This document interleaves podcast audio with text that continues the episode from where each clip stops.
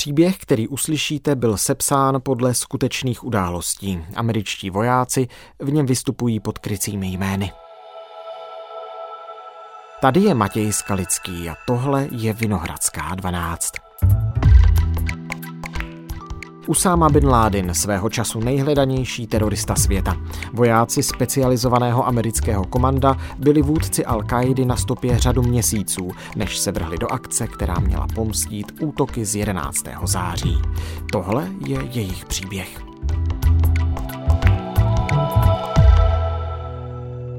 Dnes je středa, 17. ledna. Hon na Bin Ládina.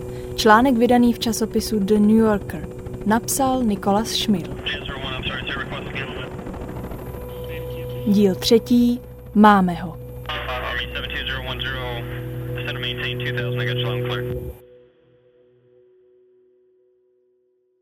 Až do této chvíle operaci v Abotabádu, která měla za cíl zabít Usámu bin Ládina, sledovali desítky úředníků Ministerstva obrany tajných služeb a americké administrativy, a to prostřednictvím videopřenosu z dronu. Navzdory tomu, co tvrdila hojně citovaná zpráva televizní stanice CBS, vojáci na přilbách neměli žádné kamery. Nikdo z nich neznal půdorys Bin Ládinova domu a vpřed je hnala myšlenka na to, že v příštích několika minutách může skončit nejdražší hon na jediného muže v celé historii Spojených států. V důsledku toho mohou být některé vzpomínky přímých účastníků, na nichž je založeno tohle vyprávění, nepřesné a tím pádem i sporné. Děti se utekly schovat – Mariňáci začali s čištěním prvního patra hlavní budovy, místnost po místnosti. Mysleli si, že v domě mohou být nastražené nálože, ale přítomnost dětí naznačovala, že tu nakonec žádné nebudou. Důstojník z oddělení pro zvláštní operace mi vysvětlil, že nadmíru ostražitý může být člověk jen po určitou dobu. Chodil snad Bin Laden spát každou noc s myšlenkou přijdou zítra v noci? Samozřejmě, že ne. Možná první rok, nebo dva, ale ne teď. Nějaká bezpečnostní opatření nicméně v domě byla. Patu schodiště do druhého patra někdo zamkl za kovové mříže, takže místnost dole působila jako klec. Po prolomení brány za použití dalších náloží se tři vojáci vydali po schodech nahoru. Když byli uprostřed schodiště, uviděli Bin Ládinova 23-letého syna Chálida, jak vykukuje z rohu. V zápětí se vynořil u vrchního schodu, oblečený v bílém tričku, s krátce střiženými vlasy i vousy a vyzbrojený Kalašnikovem. Hned prý začal po Američanech střílet. Můj zdroj z protiteroristické jednotky sice tvrdí, že Chálid byl neozbrojený, ale i tak by představoval hrozbu, kterou je třeba brát vážně. Je pozdě v noci, tma a v domě al k vám po schodech schází dospělý muž. Předpokládáte, že jde o protivníka. Nejméně dva operativci vystřelili a Chálit padl mrtvý k zemi. Podle materiálů, které vojáci dostali, žilo uvnitř komplexu až pět dospělých mužů. Tři už zemřeli. Čtvrtý Bin Ládinův syn Hamza, se v areálu v tu chvíli nezdržoval. Posledním mužem byl tedy samotný Bin Laden. Ještě než byla operace zahájena, vytvořili si mariňáci seznam kódů s indiánskou tématikou. Každé kódové slovo představovalo určitou část mise. Odjezd z Jalalabadu, přílet do Pákistánu, vstup do areálu v Abbottabadu a tak dále. Kód Geronimo měli zahlásit, až Bin Ládina najdou. Tři členové jednotky prošli kolem Chálidova těla a odpálili další kovovou bránu, která blokovala vstup do třetího patra. Cestou po stemnělém schodišti zkontrolovali konec zábradlí. Na posledním schodu se velitel pootočil doprava a v noktovizoru rozeznal vysokého, statného muže s dlouhými vousy, jak vykukuje spoza dveří ložnice, vzdálených asi tři metry. Člen jednotky okamžitě vytušil, že je to crankshaft, neboli kliková hřídel, označení, které dali Bin Ládinovi tajné služby. Můj zdroj z protiteroristické jednotky tvrdí, že operativec poprvé zahlédl Bin Ládina už na konci zábradlí. Vystřelil po něm, ale minul. Vojáci každopádně pospíchali ke dveřím ložnice. První z nich je rozrazil a odstnul se přede dvěma z Bin Ládinových manželek. Jedna z nich, Amal Fatahová, něco arabsky křičela a pohnula se, jako by chtěla nabít zbraň. Jeden z vojáků zamířil dolů a střelil ji do lítka. V obavě, že by jedna nebo obě dvě ženy mohly mít na sobě sebevražednou vestu, Vykročil vpřed a srazil je stranou. Celkem jistě by zemřel, pokud by došlo k výbuchu, ale tím, že je zakryl vlastním tělem, mohl explozi zmírnit a potenciálně zachránit své dva kolegy. Nakonec na sobě ale ani jedna z žen výbušninu neměla. Do místnosti vkročil druhý voják a laserový zaměřovač své M4 namířil Bin Ládinovi na prsa. Šéf al měl na sobě tradiční orientální oblečení, hnědý salvár kamís a na hlavě pokrývku zvanou fes. Ani se nepohnul, nebyl ozbrojený. Důstojník z oddělení pro zvláštní operace mi vysvětlil, že neexistoval žádný příkaz k Bin Ládinově zadržení nebo zajetí. Nešlo o rozhodnutí ze vteřiny na vteřinu. Zadržet ho prostě nikdo nechtěl. Obamova administrativa nicméně hájí názor, že pokud by se Bin Laden okamžitě vzdal, mohl zůstat naživu. Američané měli Usámu Bin Ládina přímo na mužce. Stalo se tak 9 let, 7 měsíců a 20 dní po 11. září. První kulka ráže 5,56 mm zasáhla šéfa teroristické organizace do hrudi. Jak padal nazad, voják vypálil další ránu a trefil Bin Ládina do hlavy nad levé oko. Do vysílačky pak voják ohlásil. Za boha a za vlast. Geronimo, Geronimo, Geronimo. Po chvíli dodal. Geronimo EKIA. Enemy killed in action. Nepřítel zabit v akci.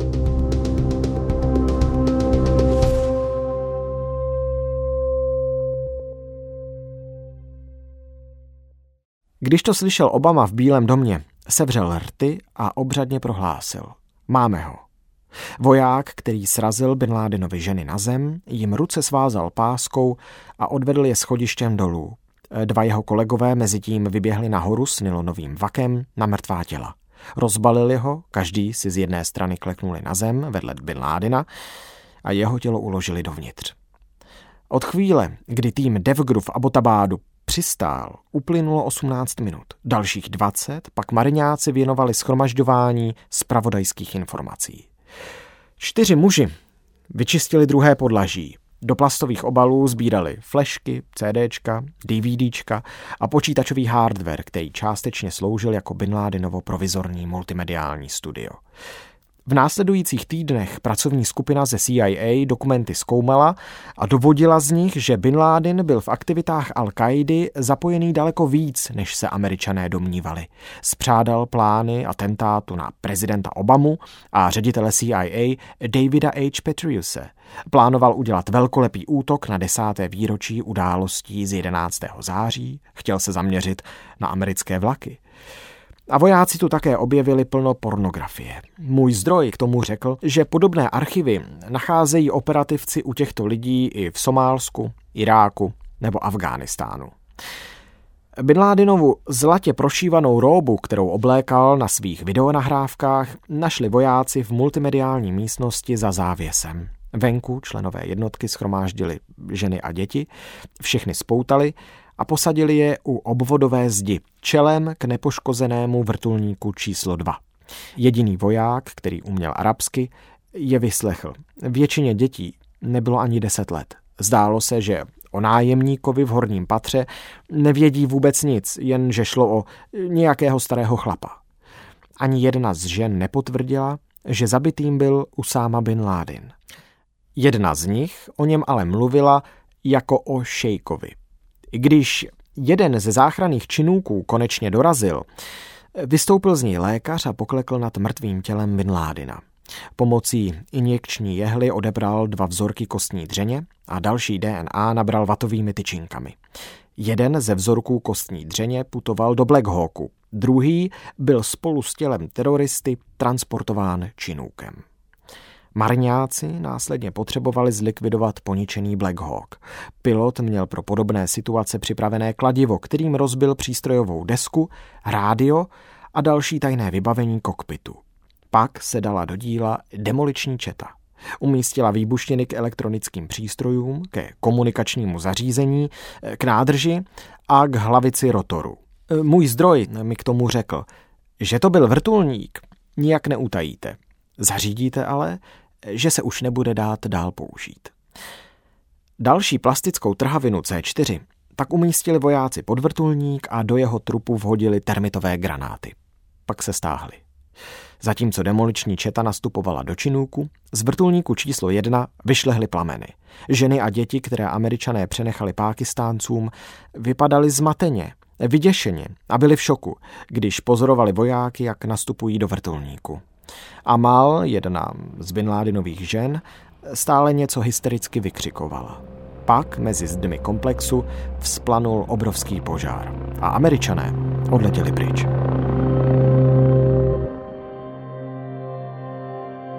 Nebudu klidný, dokud se ti muži nedostanou zpátky do bezpečí, pronesl Barack Obama v situační místnosti Bílého domu.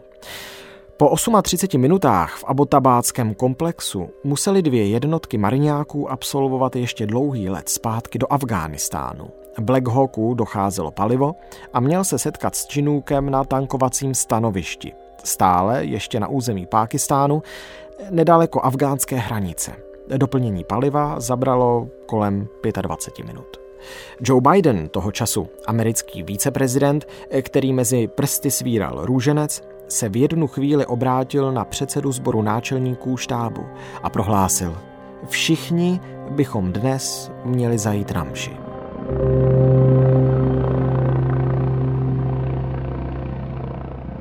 Vrtulníky přistály zpátky v Jalalabadu kolem třetí hodiny ráno. Bill McRaven, šéf Spojeného velitelství zvláštních operací USA a zástupce zdejší pobočky CIA se se členy týmu setkali ještě na letišní ploše. Členové jednotky vyložili vak s tělem a otevřeli ho, aby se McRaven a důstojník CIA mohli na vlastní oči přesvědčit, že jde opravdu o Bin Ládina. V tu chvíli vznikly také fotografie Bin Ládinovy tváře a těla. Šéf al měl být vysoký asi 1,90 m, Nikdo ale zatím mrtvé tělo kontrolně nezměřil. Jeden operativec, který měl 180 cm, se tedy natáhnul vedle mrtvoly. Ta američana skutečně přesahovala téměř o 10 cm. O pár minut později se McRaven objevil na obrazovce v situační místnosti Bílého domu a potvrdil, že ve vaku je skutečně Bin Laden. Teroristovi pozůstatky vojáci odeslali do afgánského Bagrámu. Vojáci plánovali schodit Bin Ládinovo tělo do moře, aby jeho mýtus vzal za své. Nebylo by to poprvé během zásahu jednotky Devgru v Somálsku v září 2009. Zabili muže jménem Sáli Ali Sáli Nabhán. To byl jeden z nejvýše postavených lidí al kaidy ve východní Africe. Nabhánovo tělo tehdy naložili na loď v Indickém oceánu. Muži byl poskytnut řádný muslimský obřad a následně bylo jeho tělo schozeno do vody. Ještě než k tomu samému mělo dojít v případě Bin Ládina, zavolal bývalý šéf pobočky CIA v Riádu John Brennan svému někdejšímu protějšku z řad saudské tajné služby. Řekl mu, k čemu v Abotabádu došlo a informoval ho o plánu pohřbít Bin Ládina do moře. Brennan věděl, že Bin Ládinovi příbuzní stále patřili mezi vlivné rodiny v saudsko-arabském království a Usáma sám kdysi býval saudským občanem. Měla by tedy saudská vláda o pozůstatky zájem? Váš plán se nám zdá v pořádku, odpověděli Saudi. Za úsvitu tedy bylo Bin Ládinovo tělo naloženo v doprovodu styčného důstojníka Spojeného velitelství zvláštních operací a ochranky složené z příslušníků vojenské policie do konvertoplánu V-22 Osprey. Stroj zamířil jižním směrem k 300-metrové letadlové lodi s nukleárním pohonem USS Carl Vinson, kotvící v Arabském moři nedaleko pákistánského pobřeží. Američané se tak ještě jednou chystali bez povolení narušit vzdušný prostor Pákistánu. Někteří státní představitelé se totiž obávali, že Pákistán by se mohl cítit samostatnou akcí Američanů v Abotabádu ponížen a povolení vletět do vzdušného prostoru by neudělil. Letoun nakonec na lodi bez problémů přistál. Bin Ládinovo tělo omily, Zabalili do bílého rubáše, zatížili a vložili do vaku. Celý proces proběhl zcela v souladu s pravidly a zvyklostmi islámu, jak později John Brennan, toho času poradce hlavy státu pro boj proti terorismu, sdělil reportérům. Styčný důstojník, vojenská ochranka a několik námořníků umístili zabalené tělo na plošinu, kterou si jeli do nejnižší úrovně, kde se nachází hangár pro letadla. Z výšky mezi 6 a 8 metry nad hladinou, pak svrhli tělo do vody.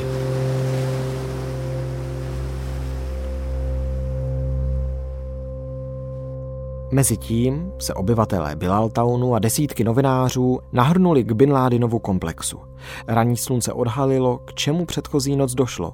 Černé trosky z odpáleného Black Hawku začoudily stěnu kolem výběhu pro zvířata. Dolů přes zeď vysela část ocasu. Bylo jasné, že tady proběhla vojenská akce.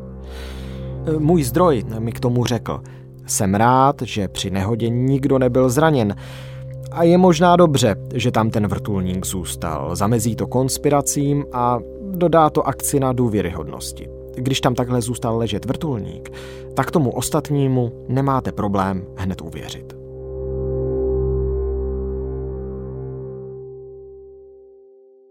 Politické vedení Pákistánu horečnatě přistoupilo k nápravě škod. Prezident Asif Ali Zardári pro list The Washington Post napsal, že Bin Laden nebyl nikde, kde bychom ho byli očekávali, ale teď už je pryč. A dodal, že k jeho odstranění vedlo deset let spolupráce a partnerství mezi Pákistánem a Spojenými státy. Pákistánští vojenští představitelé zareagovali poněkud cyničtěji. Zatkli nejméně pět Pákistánců za pomoc CIA, včetně lékaře, který v Abotabádu prováděl falešnou očkovací akci v naději, že získá vzorky DNA Bin Ládinových dětí. Některé místní sdělovací prostředky, včetně nacionalistického anglicky psaného listu Nation, který je považován za hlásnou troubu místní spravodajské služby ESE, Dokonce zveřejnili jméno šéfa pobočky CIA v Islámabádu. Bývalá editorka novin The Nation Shirin Mazariová mi jednou řekla, naše zájmy se se zájmy Američanů nepotkávají. Publikované jméno nicméně nebylo správné a tak se šéf kanceláře CIA v Islámabádu rozhodl zůstat. To, že Bin Ládinovo sídlo bylo tak blízko u pákistánské vojenské akademie v Abotabádu, pak vyvolávalo možné podezření, že tamní armáda nebo tajná služba s ochranou šéfa Al-Kaidy napomáhali. Jak by mohl žít tak blízko, aniž by o tom alespoň někteří důstojníci nevěděli? Pochybnosti dál rostly. Americké Timesy totiž vydali zprávu o tom, že nejméně jeden mobilní telefon z Bin doma domu obsahoval kontakty na vysoce postavené bojovníky džihadistické skupiny Harkatul Mujahidin, která má s tajnou službou ISI blízké vazby. Podle americké strany pakistánští důstojníci museli Bin Ládinovi při skrývání v Abotabádu pomáhat. Jasný důkaz ale nepředložila. Bin Ládinová smrt znamenala pro Bílý dům symbolické vítězství, které Spojené státy potřebovaly k tomu, aby mohli odvolat své vojáky z Afghánistánu. O sedm týdnů později prezident Barack Obama představil časový plán pro stažení jednotek. Neznamenalo to ale, že by došlo k omezení takových protiteroristických akcí Spojených států v Pákistánu, jako byly tajné mise CIA a Spojeného velitelství zvláštních operací. Jen během pár měsíců po akci v Abotabádu došlo k více než 20 útokům dronů v severním a jižním Vazíristánu, včetně jednoho, při kterém byl údajně při pití čaje v Jabloňovém sadu zabit vysoký představitel Al-Kaidy Ilias Kašmíry. Úspěch mise vyvolal v armádních a spravodajských kruzích diskuzi. Stojí ještě nějací další teroristé za riskování podobné operace? Generál James Cartwright, místo předseda sboru náčelníku štábu, mi k tomu řekl. Jsou lidé, po kterých bychom šli, pokud by se povedlo zjistit, kde se skrývají. Zmínil jméno Ajmána Zavahrýho, nového šéfa al který se měl také ukrývat v Pákistánu a kterého američané nakonec zabili v roce 2022 v afgánském Kábulu. A padlo i jméno Anvara Avlakýho, rodáka ze Spojených států, který působil jako duchovní v Jemenu a kterého tam už v září 2011 američané také zabili. Můj zdroj se mnou mluvil víc na rovinu. Věří, že zabití Bin Ládena je precedentem pro další podobné operace. Prohlásil, lidi začínají teď chápat, že jsme toho schopní. Jeden z hlavních poradců prezidenta Obamy uvedl, že skryté narušení vzdušného prostoru suverénního státu ze správných důvodů a pro dobrou věc bude vždycky považováno za možnou variantu.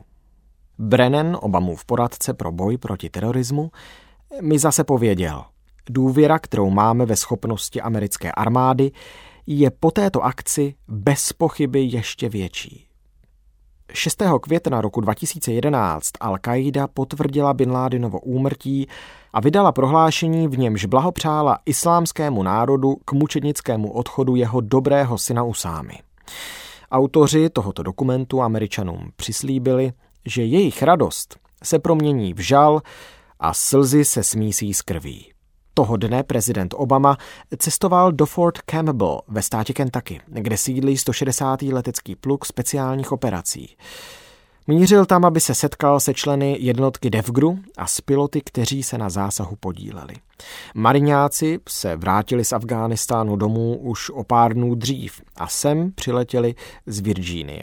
Dorazili také tehdejší víceprezident Biden, poradce hlavy státu pro národní bezpečnost Donilon a tucet dalších jeho poradců. McRaven ze Spojeného velitelství zvláštních operací USA přivítal Obamu na přistávací ploše. Oba muži se setkali už o pár dnů dříve v Bílém domě, kde prezident předal McRavenovi metr. Obama to později ve své knize Promised Land z roku 2020 Vysvětloval tak, že ze vtipu McRavenovi vyčítal, že přes veškeré plánování si nebyl schopný sebou vzít metr, aby změřil, zda je tělo mrtvého tak vysoké, jako domělá výška Bin Ládina. A pro porovnání si na zem tehdy vedle vaku musel lehat voják. McRaven na vojenském letišti ve Fort Campbell odvedl Obamu a jeho tým do jednopatrové budovy na opačné straně základny, kde vstoupili do místnosti bez oken. Na ošuntělém koberci stály ve světle zářivek tři řady skládacích židlí. McRaven, mariňák Brian, piloti ze 160. pluku a velitel James se střídali v informování prezidenta. Připravili si trojrozměrný model Bin Ládinova komplexu a pomocí laserového ukazovátka popisovali své počínání uvnitř. Na zeď promítli satelitní snímek areálu spolu s mapou, kde byla vyznačena cesta jednotek do a z Pákistánu. Celý briefing trval asi 35 minut. Obama chtěl vědět, jak se Ahmedovi povedlo udržet na úzdě místní obyvatele a zajímal se také o pád Black Hawku a jestli k nehodě přispěly nadprůměrné teploty v Abbottabadu. Pentagon havárii oficiálně vyšetřoval. Když se dostal ke slovu velitel James, začal vyjmenováním všech předsunutých operačních základen ve východním Afghánistánu, které byly pojmenovány po marňácích zabitých v boji. Obamovi řekl, Všechno, co jsme v posledních letech vykonali, nás na tuhle akci připravilo. Prezident byl z těch chlapů nadšený, jak popsal zástupce Obamova poradce pro národní bezpečnost Ben Rhodes a dodal, byla to výjimečná návštěva základny. Ti chlapi věděli, že Obama na tuhle akci vsází své prezidentství. A on zase věděl, že ti chlapi riskují své životy. James se před Obamou taky zmínil o Kairovi. On tam byl pes? Přerušil ho Obama. James přikývl a poznamenal, že Cairo je na žádost tajné služby s náhubkem ve vedlejší místnosti. Chci ho vidět, prohlásil prezident. Pokud se s ním chcete potkat, pane prezidente, radím vám vzít si nějaké pamlsky, zavtipkoval James. Obama si šel psa pohladit, náhubek mu ale nechali nasazený. Potom prezident a jeho poradci vstoupili do druhé místnosti, kde se schromáždili všichni ostatní lidé, kteří byli do mise zapojení, včetně členů logistiky, techniků i náhradníků z řad mariňáků. Obama týmu předal vyznamenání Presidential Unit Citation, udělovanou od útoku na Pearl Harbor v prosinci 1941 a řekl, příslušníci našich tajných služeb odvedli úžasnou práci. Bylo to 50 na 50, že Bin Laden v Abbottabadu skutečně je, ale vámi, vojáky, jsem si byl jistý stoprocentně. Jste nejlepší bojovou jednotkou, která kdy chodila po tomto světě. Zásahový tým potom prezidentovi předal americkou vlajku, kterou nesl na palubě záchranný činůk. Vlajka o velikosti metr na metr a půl byla vypjata, vyžehlena a zarámována. Členové jednotky a piloti ji vzadu podepsali. Na její přední straně stojí ze společné operace Neptunovo kopí 1. květen 2011. Za boha a vlast Geronimo. Obama slíbil, že dárek uloží na soukromé a pro něj významné místo. Předtím, než se prezident vrátil do Washingtonu, zapouzoval se členy jednotky fotografům a s mnoha z nich promluvil. Jedna věc ale zůstala nevyřčena. Obama se nezeptal, kdo zasadil Bin Ládinovi smrtící ránu. A mariňáci mu to sami od sebe neprozradili.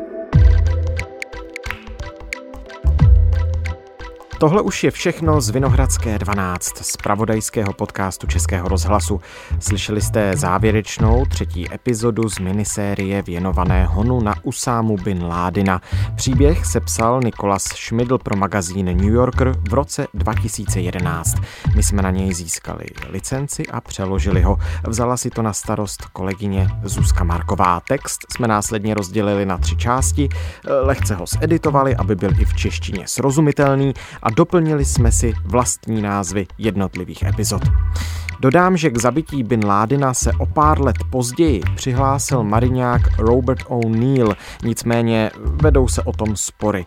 A ještě jedna aktualizace. Loni na podzim se na TikToku objevil Bin Ladenův starý dopis, ve kterém obhajoval útoky z 11. září 2001.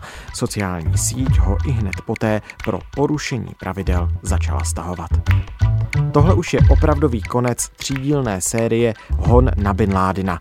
Díky, že jste si ji poslechli, třeba jste se dozvěděli tak jako já něco nového. Další takové příběhy určitě zase někdy přeložíme a vydáme, tak nás nezapomeňte sledovat na sociálních sítích a v podcastových aplikacích, ať vám žádná Vinohradská 12 neunikne. Naslyšenou zítra.